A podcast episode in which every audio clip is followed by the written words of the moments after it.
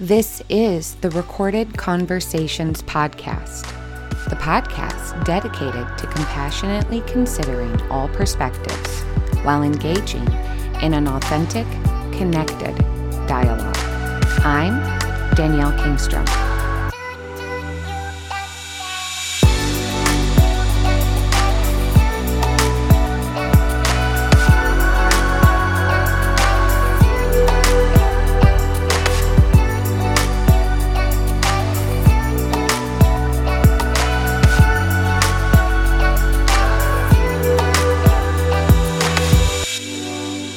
Welcome back to the podcast, listeners. Today, Lasta Dolphin joins the conversation. And fun fact that name, Lasta, comes from a book called Island of the World by Michael O'Brien, as my guest explains to me later on in the episode. Today's guest wishes to remain anonymous and will just be referred to as Lasta Dolphin by his Twitter or X handle. However, if you are seeking motivation or inspiration, or you're looking for a coach to help you transform your mindset so that you can have a better relationship, I highly encourage you to follow them. Today's topic indulges the question How do you shift your mindset so that you can elevate your marriage? And a caution this episode will contain sexual topics. Why do we get stuck in our emotions? We indulge that question with curious uncertainty, and a bit of confusion. I can't tell you how refreshing it is to have a guest hear a question and give an authentic, honest answer like, I don't know. And it's important that we acknowledge when we don't know things because we only know what we know. What's more important is that when you recognize that you don't know something, that you remain curious and open to understanding why. And I think we delve into that in detail within the episode. The truth is, expression of emotions are cathartic. It feels good to express our feelings. But what it is that we do with those feelings afterwards is where many people get stuck. And it begs the question aren't men supposed to be the problem solvers? However, without the language to express one's emotions, many people, men and women, may stay focused on expressing the one emotion they know how to express. Often with men, it's anger, and often with women, it's sadness. The question we must ask is Are men and women socialized to either avoid or express emotions? We discuss that possibility and more. We also talk about how a man navigates his primitive sexual desires and learns how to redirect sexual energy. We also talk about how to turn away from porn dependency by discovering what's underneath. Remember, Porn is a symptom of a problem, not the problem itself. And many porn dependencies stem from uncertainty and insecurity about sexuality, or, as Lasta explains, can stem from just stunted growth. This episode is filled with so much substance, nuance, and is really just about two individual perspectives compassionately considering one another in an authentic, connected dialogue. And I want to be sure to point out that if you're interested in participating in the Reforged Marriage course, it's imperative that you go find Lasta on Twitter and message him for more details. And if you're interested in more insight or inspiration, be sure to follow today's guest on X, formerly and forever known as Twitter. You can find him at the handle Lasta Dolphin. That's L A S T A D O L P H I N. This conversation was truly enlightening, and I'm super appreciative of my guest for coming on and sharing his perspective in an authentic, connected dialogue. Listeners, as always, I ask you to compassionately consider the perspective of my guest, Lasta Dolphin. Enjoy the episode.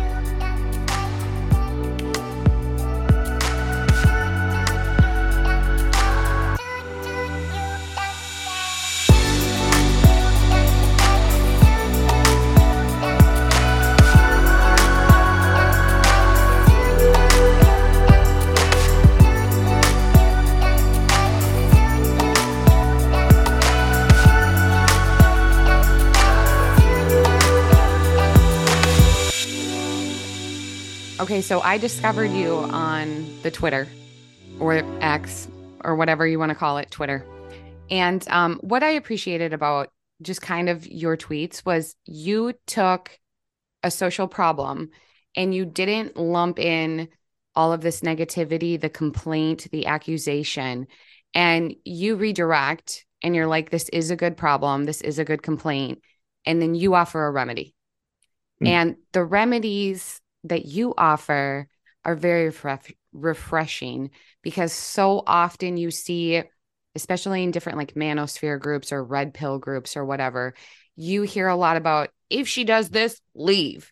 If she does this, you're done. If she does this, she will never respect you. And you're like, yeah, um, this is a problem. How about a more enlightened, conscious way of looking at it? And so that's what kind of really drew me into you. And I've been seeing different names out there too doing this where, you know, people are like, okay, yeah, these are really good social problems that we need to address.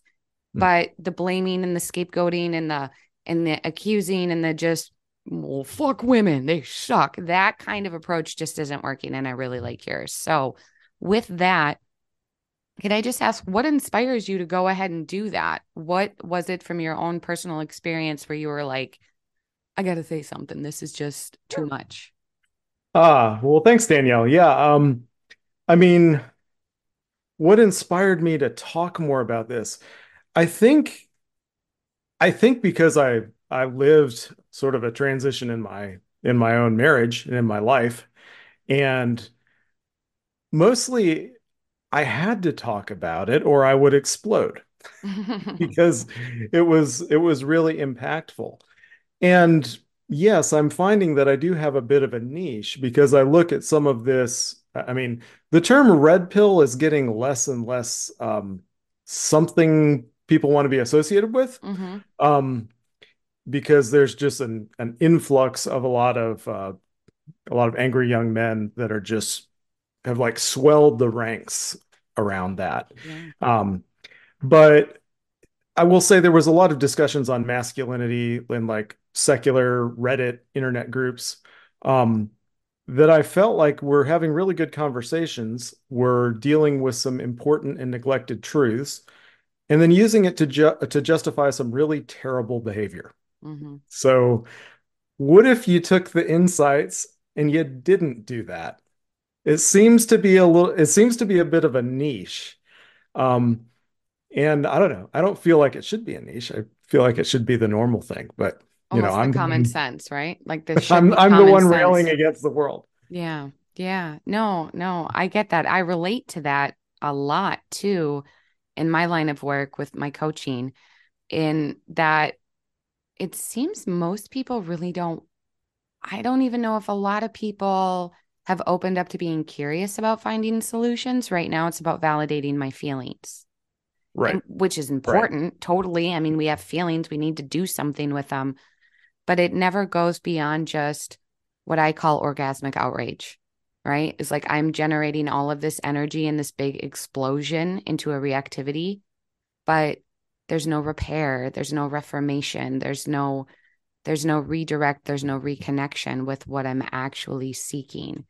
So what is it do you think that just just to get your thoughts on this, do you, why is it do you think that so many people are getting really stuck in their emotions and not being curious about now what's the resolution?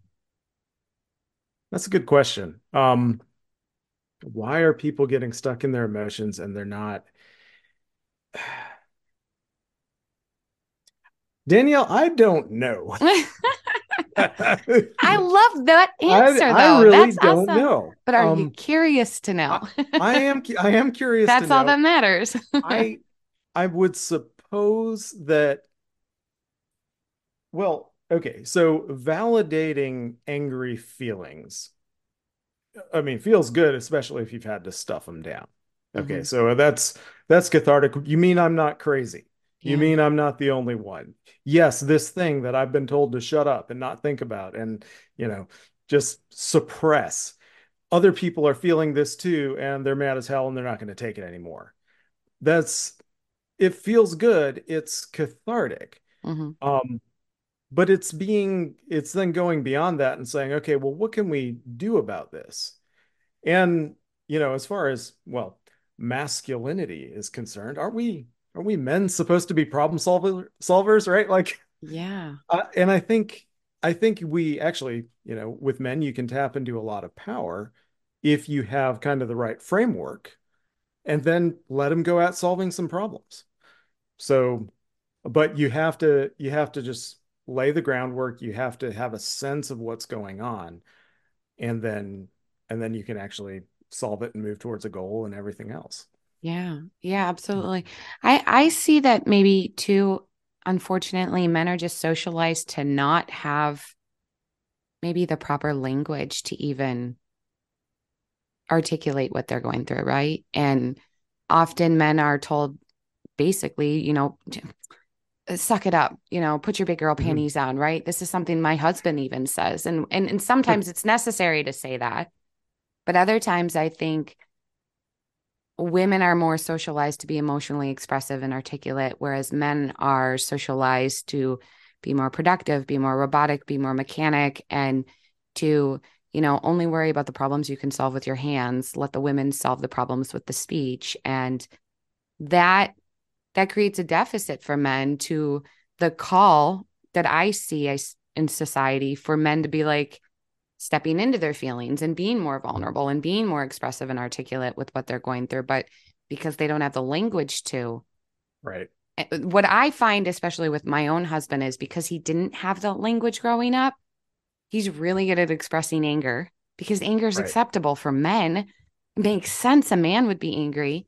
And so we had to get through like can we go beyond just anger can we go mm-hmm. can we go into a different emotion but because that there's that socialization and expectation and different social influences that basically say any man who expresses his feelings or emotions is a simp and he's going to get taken advantage of and his woman's going to turn it against him mm-hmm. and have you always been this way where you were expressive about vulnerability and encouraging men to step into this masculine stage that also acknowledges emotionality or did you go through a transformation?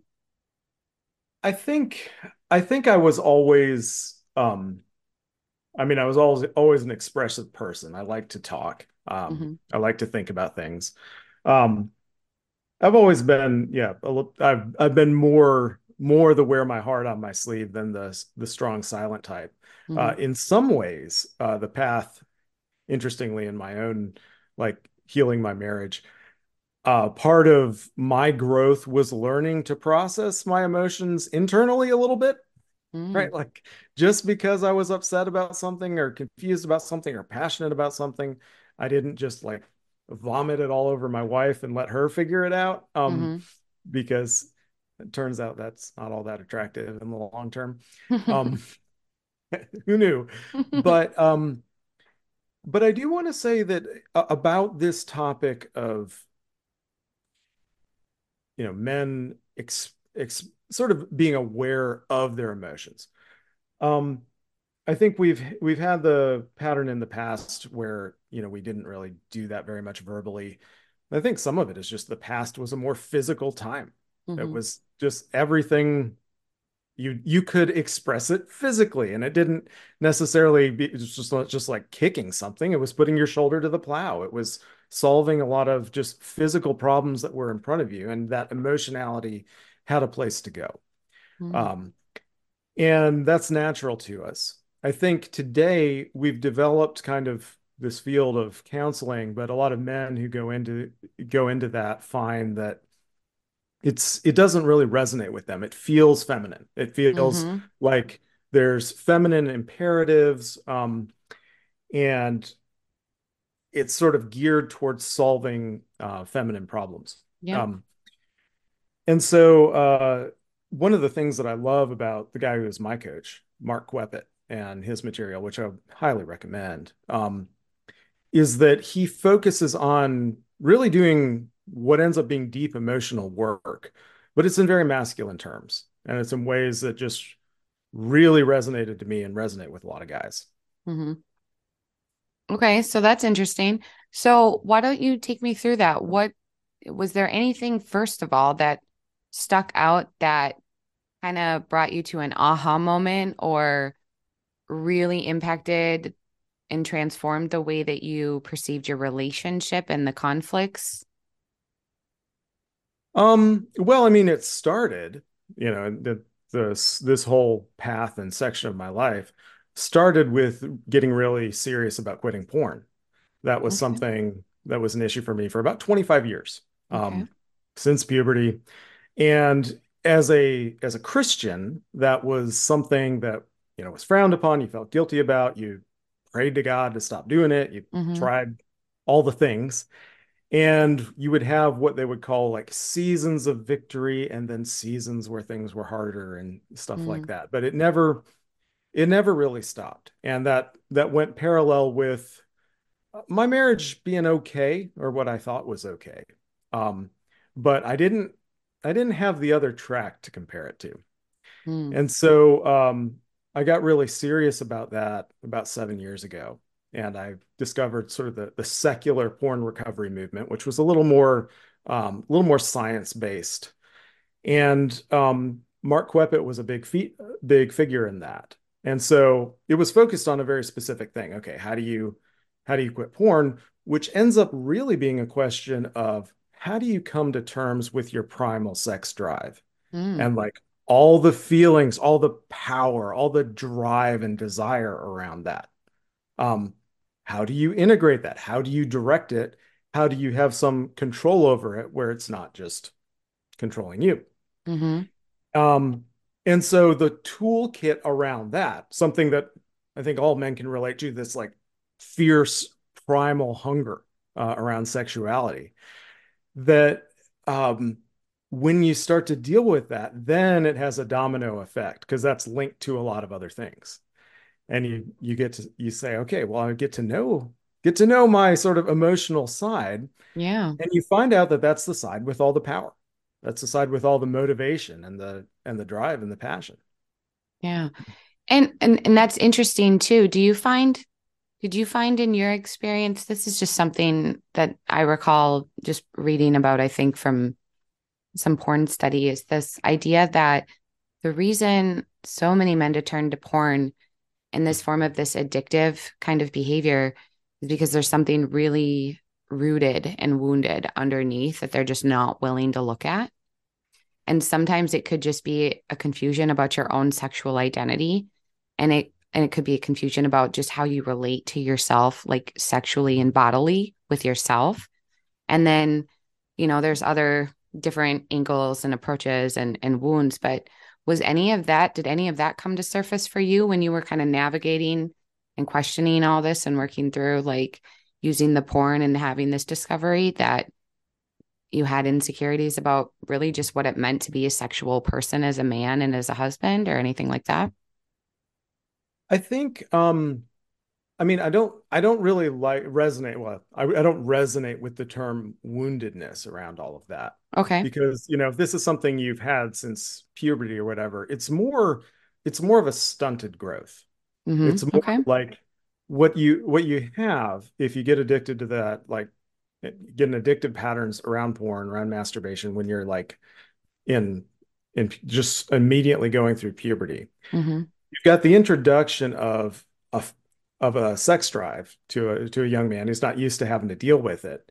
Um, and what that can turn into, if you're not ca- careful, is this magical feel good button, mm. where it will it will regulate your emotions, it will regulate your mood, it'll make you feel like you're on top of the world for it'll give you an orgasm, right? Like, and it'll it'll give you an orgasm charged with novelty, right? Which is what the porn provides. It, mm-hmm. It's novelty. It's this and it'll give you sort of simulate the feeling of being a you know king solomon genghis khan kind of guy where it's like okay what men throughout history have had that experience of being able to say i uh, tonight i'd like you you you you and you yeah that was not very many of them and if you yeah. were one at the very top you had won the genetic jackpot right you were the you yeah. were on top of the world your status was super high Now, combine that experience with being an awkward kid in high school, knowing that you're kind of down on the totem pole, the other kids are making fun of you, the girls aren't paying attention to you, all those things that are kind of the stuff of life. And that in, you know, normal, like healthy development, spur you to get over your fears, to put yourself up out there, do that effort. Well, instead, you've got this magical feel good button. And so that stunts ends up stunting masculine development, stunting that sort of risk taking, mm. spirited um, drive. And then what it also does is this other emotional stuntedness where if you're feeling bad, if you're feeling any sort of status anxiety, where you which you can get with anything. I mean, at work, you know, your boss didn't like some project you did, or you know, you have some family problem, or you have some stress in life. Well, you can, you know, teleport yourself into this, you know, I'm Genghis Khan and the king of the world emotional state. And what happens after a while is that your brain, as far as I can tell, um, your brain will actually just go ahead and connect the circuit and you interpret a lot of negative emotion you just simply interpret interpret as being horny. Mm. um, and um, in quitting it what i would what i would find I, I literally found this danielle where i i was like all right i'm not going to do this. And i and i knew through mark's training to ask the question i was like okay what do i want right now? Well you know I want sexual gratification. It's like, okay, but is there anything else going on? It's like, well, yeah, I'm really stressed about work. like, okay, mm-hmm. what about? Well, I, I had this these this task and it's not really clear how to accomplish this task. And I can't accomplish the task because it's not been spelled out clear and it requires this stakeholder and that stakeholder. And the last time they got in a room together, they weren't getting along and so i need to sort of wrangle this personal thing in addition to this professional thing and i it turns out to solve your problem you have to go many many steps and you're not even aware of it mm. you're just like i'm horny and so mm. the emotional it's like the emotional maturity to be like oh, okay i've got this gut in me that's going to alert me to problems that i really need to attend to um, and that's kind of siphoned off. So, huh. yeah, it's a okay. lot better, a lot better without it. That's that's super interesting though. It's almost like porn is being used as the coping mechanism to oh, yeah. in a ADHD kind of way like I know I have an essay due tomorrow, but I'm going to go clean my fridge out, right? Like you're looking yep. for that distraction so you don't have to go deal with the problems. And that just might have a lot to do with just your conflict resolution style and what you learned growing up and having brought that into your adult relationships you're maybe coming to terms with realizing that might not work either. So that is that's a, just a really interesting way to look at it. So okay i'm gonna i'm gonna archive that. Well it's the the reason why a lot of approaches for helping guys quit don't work or one reason is because they see I mean, like a lot of addictions, right? They they see porn as the problem rather than as the stopgap solution to right. the problem. Right. And what what a lot of guys have, end up finding is that um, actually porn is load bearing in their life. It is essential for their emotional regulation. And so you actually, in order to quit it, you have to build some structure in its place. Mm. And uh, I mean, I like to refer to that structure as manhood. Um, and finding meaning and purpose and other things and learning how to redirect your sexual energy, maybe too. Yes, but it's the certainly, but like when I when I think about sexual energy and directing it like competently, it's it's directing it at real problems. Yeah. It's directing I, I mean, one of the things that um, men learn in the the programs that I've worked with. And you know, I've coached I've coached alongside uh, Mark Queppet, you know, helping to coach a lot of guys quit this. And it's what what men can do is they can take sexual frustration and they can channel it towards a workout or channel it towards mm-hmm. cleaning the garage or anything like that and it it's really positive it's it's a real contribution to their life and that's natural for us. Yeah. If you if you go back to our, you know, hunter gatherer, you know, tribal ancestors, right? You know, you have some some little 14 year old boy who's really horny and none of the none of the girls in the tribe of like 200 people are paying attention to him and he's frustrated and one day one of the some of the men in the tribe tell him well come on the hunt with us and he goes on the hunt and he's intimidated and he's kind of scrawny or whatever but he's also got all this pent up sexual frustration and he overcomes his fear and takes down his first kill and then he walks back into the village with this, uh, you know, deer or something slung over his shoulder, and one of the older guys patting him on the back. And it's at that point walking in, not a care in the world, not like, not even a sexual thought in the world at that moment, that some of the young ladies in the tribe say, wait a second, who's that? I, I've never noticed him before. And so yeah. that that was a natural way for our sexual frustration to be channeled towards things that in, increase our status, bring value to other people. And then that's the thing that then, you know, helps women notice us. I'm on board. Then, that's then true. feeds into sexual opportunity. Okay, so this touches on so many really important points right now. Okay, so number one, yes, absolutely. So the way I see it is sex energy is erotic energy. And erotic uh, the erotic is essentially the energy of love, right? Mm-hmm. And so I've always found that too. Like I'm I'm not gonna lie, I was a hornball growing up, right? Like I was mm-hmm. a hornball. I wanted to have sex all the time. And I got to a point where someone told me you need to redivert that energy. Like you're, you otherwise you're gonna rack up a list, Danielle. Like, mm, really? And so really right. it's about recognizing your sexual energy or your erotic energy is creative energy and its mm-hmm. energy of vitality and liveliness and and excitement and discovery and exploration and and pushing your own personal boundaries and testing the strengths of your uh, testing the limits of your strength and so it's interesting that you also correlated that way i had a guest on um, a few months back too who kind of said the same thing. And that's what he was guiding men about is this in the in that similar angle is like you have this energy and you want to go to porn, but you have to learn how to divert this creative energy in physical fitness or exercise or you know rough housing and, and doing something physical as a man is super duper important. And something i think that you know as we get older it's important for women too. Play is important exercise movement diversion of energy is important but i notice especially for for for men and boys i have three boys. I notice this like you can't it's a thing. They need they need it. They need physical contact. They need physical touch. They need to basically redivert that energy and it's super duper important. And i just i love that that that's a part of that that that coaching foundation that you have too and recognizing that. And what it does is it expands you know really our awareness for what sex and sexual energy and what our sexuality is really capable of and what it can mean. And then we can pull it out of this little box that we keep shoving sex and sexuality in. And it it, it essentially frees you. When you're mm. when you're freed by that energy you know you can redirect it anywhere you realize oh i was just choosing the sex option but there's like 50 options here.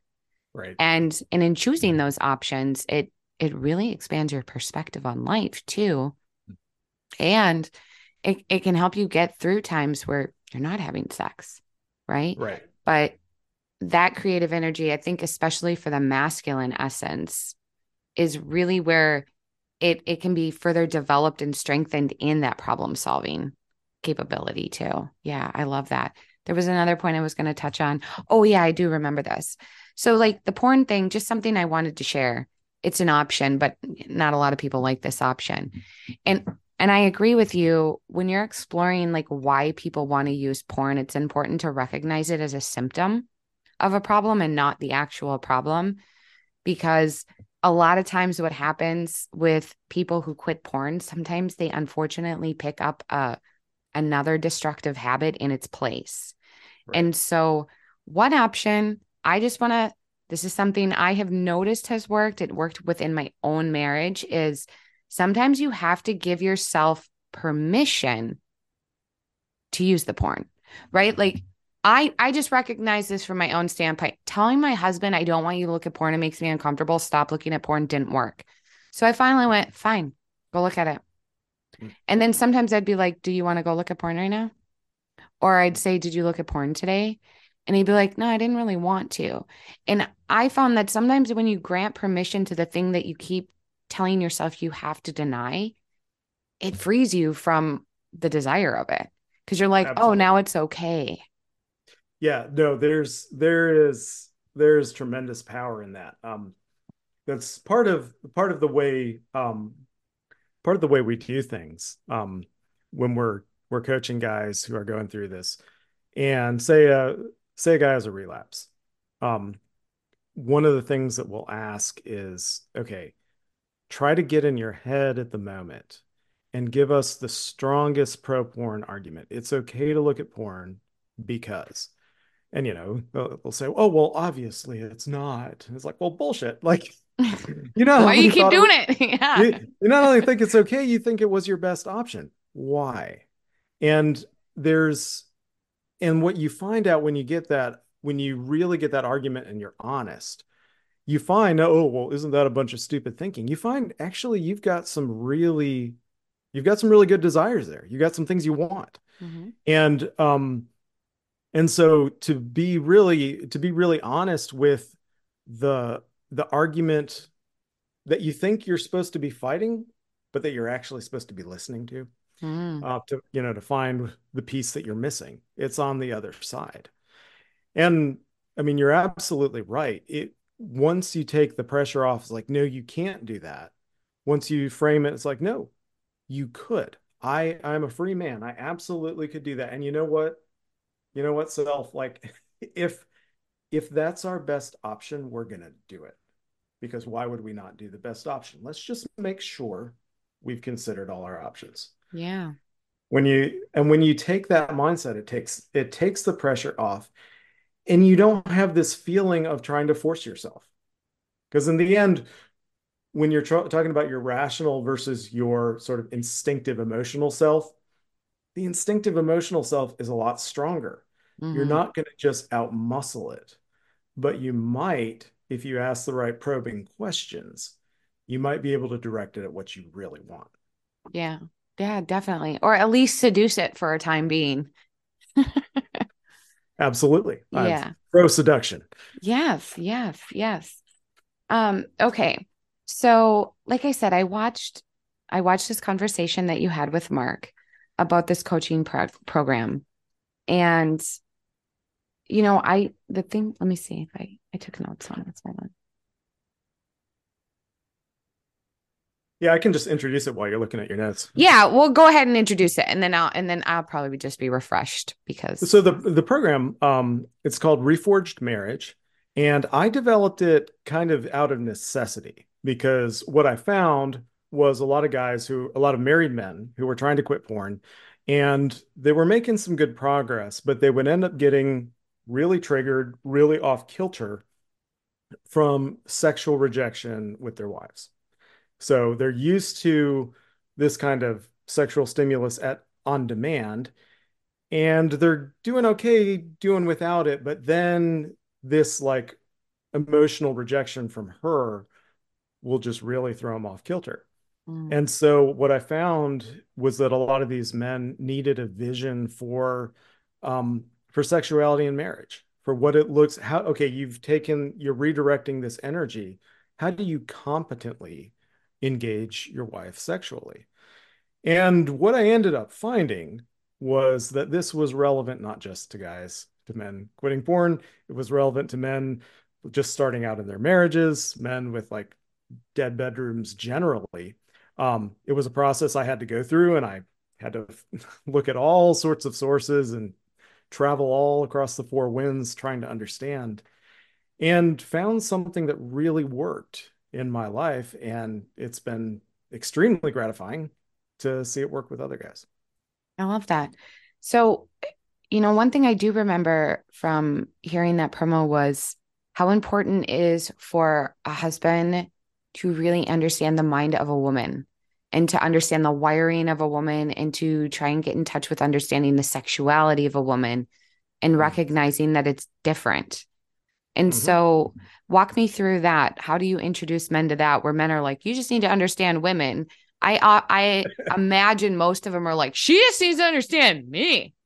You know, I'm simple, right? Like, Right. Right. I mean, just, I mean, if she would just have sex with me, everything would be great. yeah. You know, what do we have to understand here?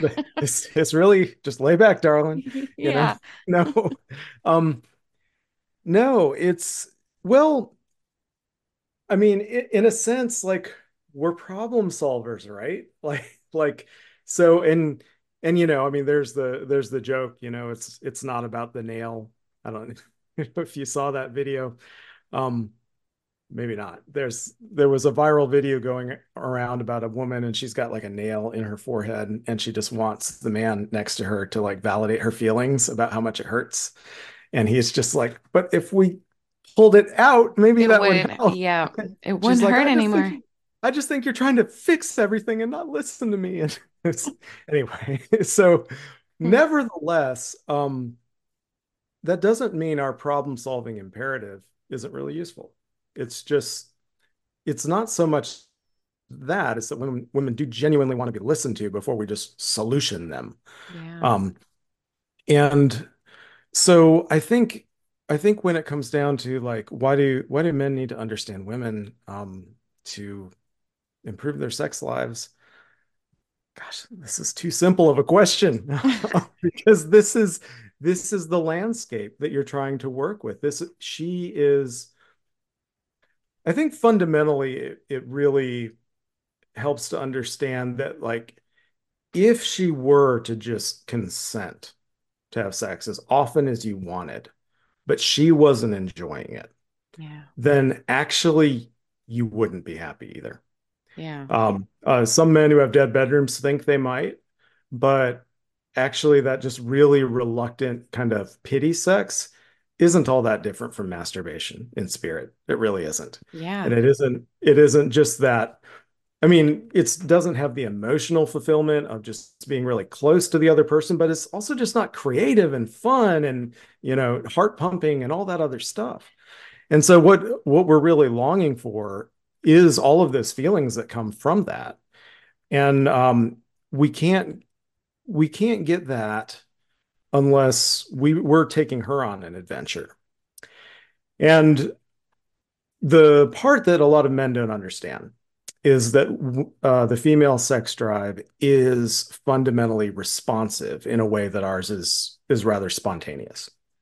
And so you can I mean, I thought this about my wife too. It's like, well, why did she just let her desire die? Why did she just let her libido, you know, fade away? Was why did she do this to me? Right. right. And then um what you find uh, that was that was actually a revelation to me in some of the material that I looked into uh, is that a lot of times this can be an implicit response to what you're presenting her with in yourself. Yeah.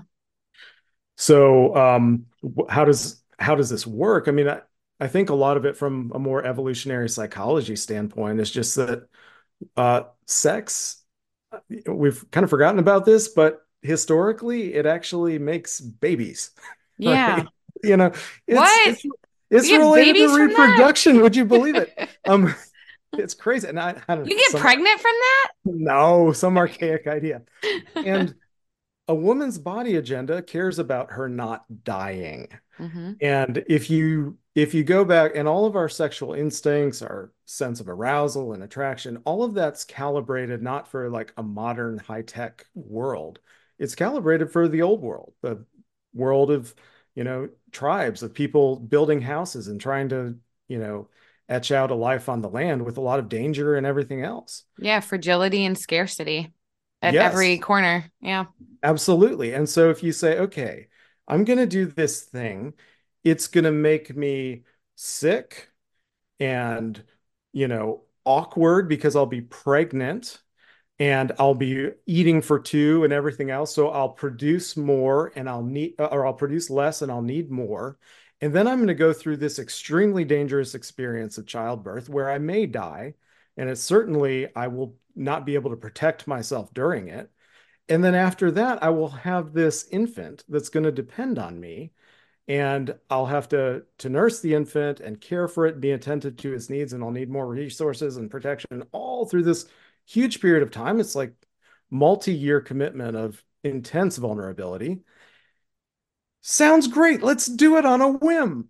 Yeah. And and no, like that was a big risk then. That was a yes, big risk. Yeah. It's a trem- it's a tremendous risk and our instincts are still calibrated to that.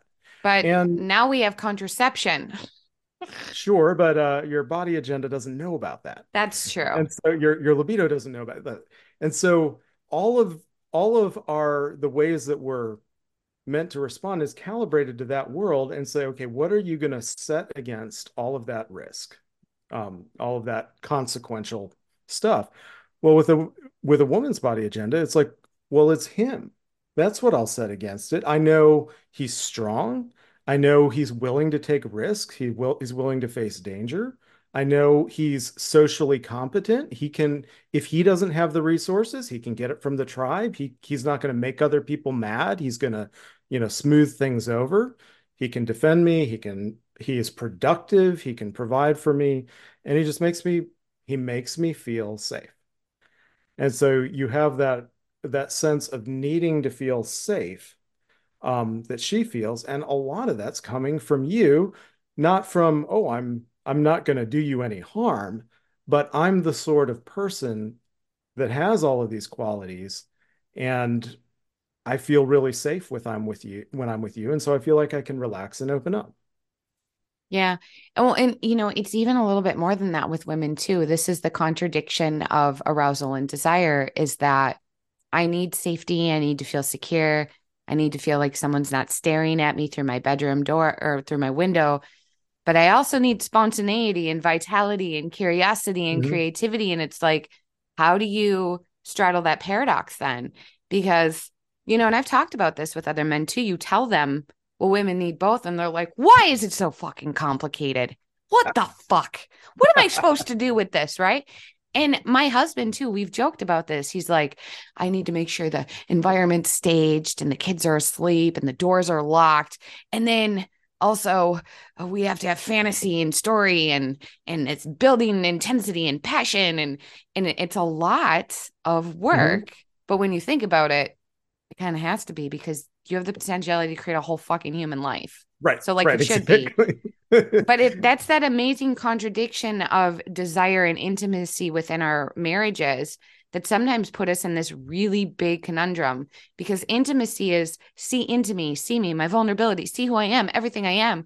But desire is uh I need to want this. And if mm-hmm. if I know everything about you and I love everything about you and then everything becomes predictable and pragmatic and just a part of this pattern, then it's so accessible and available that I'm no longer desiring it it's just like meh, it's there. And so the one thing I have really been pushing is this idea, and it's not my idea, it was developed by Dr. Jack Morin He wrote The Erotic Mind. And it is to cultivate and maintain desire within your relationship. Desire requires attraction plus an obstacle. And mm. when we're married, that obstacle of pursuit is almost removed right? Because right. we're living together now. And so it's like, and we stop pursuing each other. We just get comfortable with each other and we get into these routines with each other. And so what I've noticed is you, sometimes you got to inject that novelty. You have to inject an obstacle or an unavailability or a distance in order to really get that desire and that passion reignited. That's absolutely true. I mean, you know, you can one of the ways you can talk about that is she needs to miss you sometimes. Yes. Right? There needs, exactly. You need to go away. You need to be the sort of man who's on a mission, who's excited about something, not just like always looking at her, but being excited about something else. And then, and then, you know, his presence comes back and you're really excited to see him. And yeah. that's the interesting thing about that pattern, that sort of flirtatious back and forth kind of pattern. I found that thinking about that, that's true on the small scale, like during sex itself. You know, you don't just steady to the end, right? There's yeah. a lot of teasing, teasing and, and, forth pulling and right, pushing. Yeah. right. And you're building up to something. Yeah. Well, that I mean that um that is true in like just seduction over the course of an evening. You just you come in, Mhm. give her a big kiss, squeeze her, um, squeeze her butt or whatever, and then I've got something to do. Right. Yeah. You pull away and you give, and that's it's the cadence of a dance, right? There's Yes. like I take my step, then I create space for you to take your step. You have a part to play. And I think uh, one of the things that does with women, uh, particularly because you know we can we can be so strong and so dominant that like us willingly pulling back and saying, now I'm going to invite you to have your own turn. Yeah. Um, now you don't feel forced. You feel like, okay, I've got some control I have a choice in this. Right. Yeah. And that's true. So that's true over the course of an evening. It's true when you're getting to know somebody, when you're dating them. You can have the best conversation with the first conversation, and then you need to go away, Yeah. and then they need to meet you again. And it's that second time they meet, or second or third or fourth time, where they've you've had that push and pull that you could actually probably like that's where the real mere mortals could ask somebody on a date not this perfect pickup line or some such nonsense that they talk about. But oh, so good to see you again. You want to get coffee sometime? Yeah. Oh, wait, you know, coffee dates are a red flag. You can't, shh, you can't bring that oh, up. Oh well. Red Oh flag. well. Sorry about that. Red flag. So when it comes to this dance idea, this just brings up something I've been thinking about actually. Um, dancing has a has a lead. Do you think there's a hierarchy in a relationship? Do you think there's a leader in the relationship? And do you think it should be the man or do you see it a different way? Um, I say that there's there's definitely I think there is a lead in the sense of a dance. Um, and I and I think that there's a lot of how do I put this? Because this is this is one of those questions where you can get in trouble, right? Well, Um, not with me. I'm not judging you. We're, we're thinking out loud while we're talking. So there's no no worries about that. there's a lot i mean it's it's very charged right now i've had lots of discussions with it even Yeah. on the twitter today Yeah. but uh but the the idea that um females certainly from a from a sexuality perspective her libido tends to be responsive. And so a lot of times there's desire that she would like to be unlocked in her that you need to take the initiative to unlock. Mm. and that's actually your gift to her.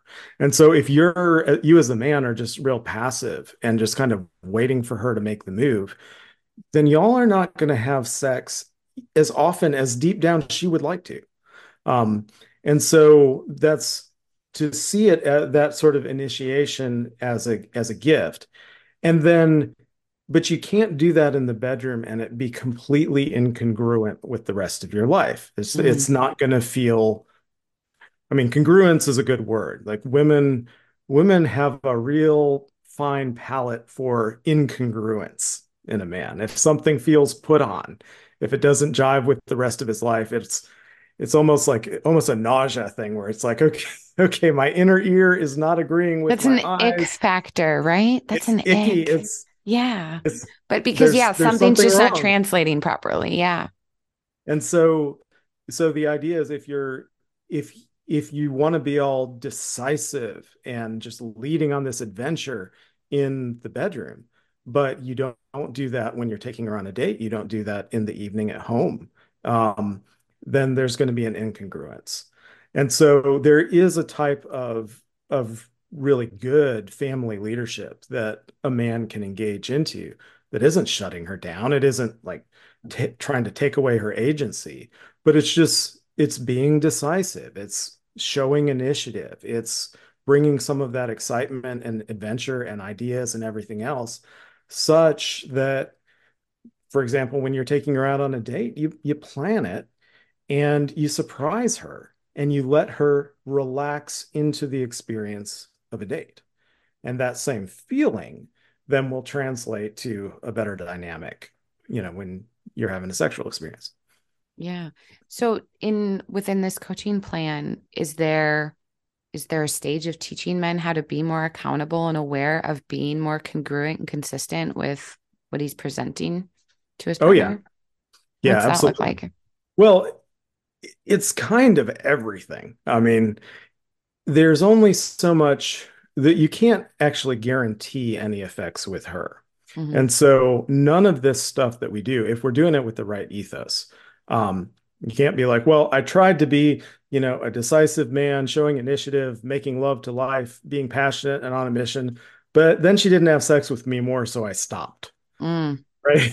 You can't, that kind of, I mean, we talk about incongruence, right? If it's an act, um, it's not going to fly. That might work if you're having a one night stand at a bar or something, but that's not going to work in a marriage. She'll know you too well.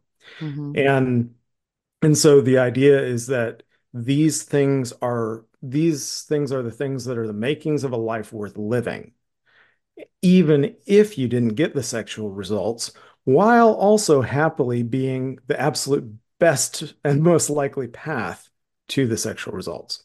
mm, So, so yeah, I mean, we talk about family leadership. Uh, one of the things, I mean, one really, really practical thing that kind of blew my mind when I first heard it, I'm a little embarrassed to say, was uh, Athol Kay in the Married Man's Sex Life Primer said, When your wife asks you, Hey, honey, should I make the chicken or the fish for dinner tonight? There are two correct answers. And there is one wrong answer, the dead bedroom answer. Correct sexy answer number one is, oh, let's have the fish. And sexy answer number two is chicken all the way, obviously. And dead bedroom answer is, I don't know, honey, whatever you want to do is probably Or I don't care. I don't care. Yeah. Like, Yeah. and Corey, are you listening? Corey, my love, listen. Make a choice. Oh, it's gonna, it'll ruin it though. It'll, Listen, baby. it'll ruin if if he's doing it because you're nagging him though. Um, Nope, just the, slightly suggesting right, right, right. take a different approach. Never nag. But the interesting thing here, what I noticed, so Athol said that, and then I noticed it as a father with a bunch of, actually, they're not that picky. Little, uh, my boys are, are pretty darn, they're pretty darn good eaters. But stereotypically, anyway, there's always, oh no, mom, not fish again, right? And then what can she say in that instance? Well, You getting what I'm making you. well, no, no, no. It was, Oh, it, it was, it was your father. Your father oh, said oh, you yeah. fish. Good call. Blame What did you just what did you just do? You protected her. Mm. You gave a shield. It's like all all that criticism Oh, comes on me and I took it on willingly. I've got your back, honey. And it's such a minor thing. It's such a small thing, but you're making her feel I've got you covered. and collaborating with her to make a decision too, right? Oh, sure. It's not yeah. it's not like therefore you just always tell her what to do. No, it's if she's coming to you for a decision, you give her a decision. Yeah. And the reason she's doing that, this is just the reason I do it with my own husband. I ask him all the time, what do you want? Should I make you this or this? And he's like, baby, I'll eat whatever you want. And I'm like, I'm trying to bring you into this collaboration and decision making. Will you tell me what you want? But that's the, that's the thing that my husband and I are always kind of reeling with too is will you just tell me what you want not what you don't want and don't go around just what do you want? You know, my my husband, what do you want from me, woman?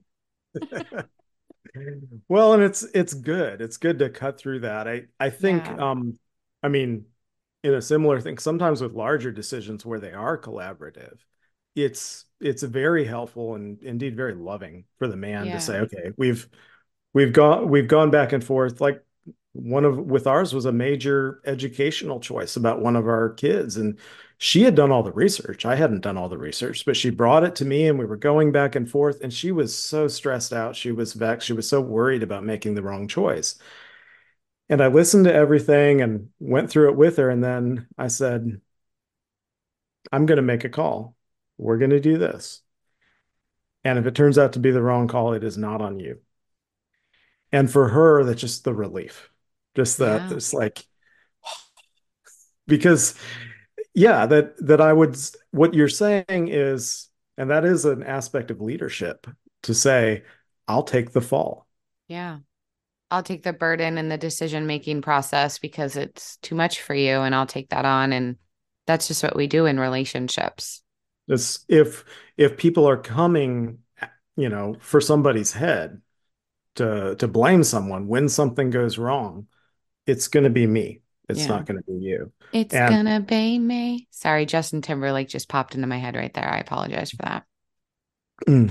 I'll I'll let it slide this once. Okay, just one time. I get a one time pass. All right. So talk to me more about this. You had mentioned something that you have this, you have something going on a week from Saturday. Can you tell me yes, a little bit well, about that? Yeah. No, so the program I'm talking about, Reforged Marriage, um, we're starting, yeah, we're starting a new cohort. Um, the deadline's a week from Saturday. So I'm looking for about about 12 men. And this is the first one that I've kind of promoted on myself by myself on the X platform. So um, normally I've done it with uh, in partnership with Mark, but he's focused on a new program that he really wants to focus everything on. So he wants he wants this to um, me to try doing it separately for this period, though we're probably going to collaborate more shortly thereafter. But anyway, um, we're we're launching that, and I've gotten a lot of just a lot of inquiries. I didn't even just sort of sharing some of these thoughts on the platform, and um, yeah, just the amount of stories I've heard, I'm just surprised at how much it's resonating with people. I mean, there's Danielle, I think there's part of me where maybe this is a bad, this goes back to your initial question for me. It makes me a little almost angry um, when I see men who are just wanting to know basic things about how to interact with their wives and yeah. how to develop as a man. And they sh- I don't think I mean my my day job is still I'm a software engineer. You know, I don't have, you know, years and years of like formal training in psychology. And yet if these guys go to a local counselor or they go to a pastor, they're probably not going to hear in my opinion the advice that they need. No. So, you know, there's opportunity lurks where responsibility's been abdicated, but um, they shouldn't have to come to me. They should be able to come to any clergyman, any counselor, and really be set straight in in what I think you know should be an ideal world. But in the meantime, um, I think there's just a tremendous amount of power that men can have, and they feel stuck and they feel helpless and a lot of times they find they can find that the ball's actually in their court. So, and so excited to do that. This group of twelve is this something you're going to do where like it's a it's a communal thing, a collective thing with all of you attending together, or are you just looking for like twelve people that you really want to focus in on working in? What's that look like? Yeah, so one of the things that I've I've been doing over the past several years, just locally in my church, is having groups of men having these sorts of conversations. Okay. Um, and so having a lot of experience what that's like fostering a group of men being really hard hitting with each other in person. Um, and so this is also it's gonna we're gonna have it's gonna be online, but we're gonna have a group some one group call every week. And then also we're gonna have a Discord server where people are comparing notes and um, going back and forth. And then I'm gonna be going over exercises and giving feedback and that kind of thing. So just really collaborative. I like that. I like that. That sounds really good. And I think I think you're right too. When it comes to especially psychology just from what I've discovered from being immersed in it, it is very it is very feministic. I don't mean that like boo feminism. I just mean there's a lot of feministic ideology in psychology and in the therapy offices and in the books and in the and in all the structures and the methods and they are more female oriented right mm-hmm. they are more uh, feminine oriented um and i recognize this just through the the therapy my husband and i had went through you know mm-hmm. we went through couples counseling we went through different forms of family counseling and even individual and he a lot of the times I was like, this shit ain't gonna work for a man. What the hell are they doing? like, what? You want my husband to write in a journal every day? Good luck. Good luck. I've been trying to get my husband to write in a journal for five years. He's got about four entries a year. He's making progress. Okay. That's all I care about progress. But I I don't I don't always think that that's the right approach for men. And more and more studies are revealing too that therapy is good for women, but the type of therapies available out there are not considerate of men or even the male mm. brain to that regard. And so you know, it's sad, but at the same time it's really good that more people are showing up like you to say, "Okay, I know all that shit sucks. Do you want to try with me?" and mm-hmm. maybe I can help encourage you and you can see some kind of change in your life. And if that's what's available, I think that's even better because there is that stigma with going to a therapist. There's right. also the insurance hassle of going to a therapist, and sometimes they're way too fucking expensive. And right. so I think this is, I think this is just an uh, a culmination of what happens when we all get a little too bamboozled and overwhelmed by the expert circles of fuckery. And so, I mean, I've seen this too, right? Like I was in the psychology field. I discovered four years in, there's no way in hell I'm playing these rules to go mm. get a PhD or a master's. So I'm gonna do it my way. And so I think that's just the the general evolution of society, right? Like sometimes the experts and the author the authority just start failing and so we kind of have to stand up and be like, hey, hey, no, no, no, I see all this shit going on. Cause that's kind of what I did. I was like, I I can't not. Because mm. for me, I was like, I have a really awesome marriage. My husband is awesome. And we've gone through a lot of shit, but we still think everything is awesome. Mm. And people need to know that that's possible. So if we have to rise up from the ashes, we shall. Well, um, for, for such a time as this, Danielle. I exactly. mean, it's it's very it is empowering. It's mm-hmm. extremely empowering to say, okay, we can look around and there's no one else who's going to save us. Yeah. And so it's up to us and we can do it. Yeah. And all of a sudden that, that builds that builds just a sense of feeling powerful. Yeah, and, and especially sorry. Like Adam Lane Smith, you know, on yeah. uh, when he talks about this, he had an insight I thought was really good is that in a lot of therapy circles, um, they're geared toward a female model of depression. Yeah. Right. It's like, and women, when they're feeling depressed, at least according to him, they need to feel loved. They need to feel valued and loved. Well, and so they try that with men, and it doesn't seem to help as much. And that's because when when when male depression male depression is a lot of times fueled by feelings of not being able to control their situation feeling not feeling powerful not feeling mm. competent and that speaks to more of some of our core fears and so if you you treat male depression like female depression you don't you don't get that you don't get those results. But if you say, here, let me show you something you can go out, do, start mm. feeling confident because you see yourself getting better at it, and then hold, you know, puff your chest out a little bit, be proud of yourself. Oh yeah, no, I feel great. so yeah, and you know that that's actually, you know, in the in the beginning, especially with Freud and Jung, it was more about like and and and Carl Rogers pushing people to face their fears and not. Oh, just write about them, sweetie pea. Let's just write them down. Let's just sit with them. Let's just make yeah. an affirmation to make ourselves feel better. That doesn't always work. Sometimes you have to go, you know what, man? Tonight your challenge is go to the bar and go approach one person and just mm. ask them, do you know what time mm. it is?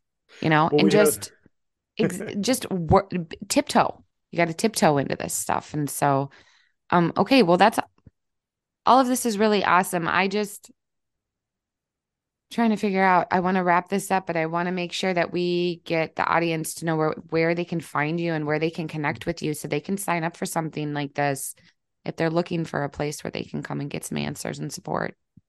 Yeah i mean right now it's just dming me um my username's Lasta Dolphin which um, it's a reference to a book called The Island of the World. Okay, I'm so glad you cleared that up because I'm sitting, I'm telling my husband, I'm like, what kind of name is this? he's like, I don't know. I'm well, like, it is. It, it is if you just like, look at him. I mean, the name's Lasta, but I Lasta. but it was already taken. So oh, it's gotcha. like okay, like the one from that book. you know, where the dolphin played the this key symbolic role in the book. But Okay. yeah, um, you know, it's just a username. I think I helps clarify though. Thank We you. that. may- I was confused. It's a by the highly recommended. Um, may well be may well be the best novel of the 20th century. uh, Tell me the 21st book again. century. Island of the World. Island of the Michael- World. Michael O'Brien. And it's about a man, it's sort of it's almost like a modern Les Mis set in Croatia, starting Oh. in starting World War II and ending in the early 2000s. So Well, that sounds like an the epic. interesting no, synopsis it's a already. cool book. It's a cool username, I swear. No, totally. I'm not judging it. I love it. Mine's so not original. It's just my name. I can't think of anything like creative. So, well, I can when I paint, but that. There's there's definitely some questions about fully removing anonymity when discussing deeply personal topics, but I may have to take the plunge. Yeah, there's that. But I also think there's an appreciation with that anonymity too, because it's it's be- it's easier for you to like really believe someone's not going to judge you because you don't know too much. Mm. And so you can go away with this unconditional positive regard, maybe. I don't know. I will make sure that your Twitter handle is in all the show notes so that those who are listening can come and find you and they can connect with you and figure out how to set up with this. It's it's the deadline is on the 20th of January. That's that's correct. Okay, and so when does this officially kick off then in February? Uh, we're we'll do the kickoff call the next day. Okay, so So- the 21st. Yes. Awesome. Okay. So I'll make sure I put all the details in that, redirect everybody so that they can connect with you and follow you and find your inspiration and motivation. And I just want to say thank you so much for joining me and having this conversation with me. I really appreciate it. Well, thanks, Danielle. Yeah, anytime. All right. All right. Well, you have a wonderful evening.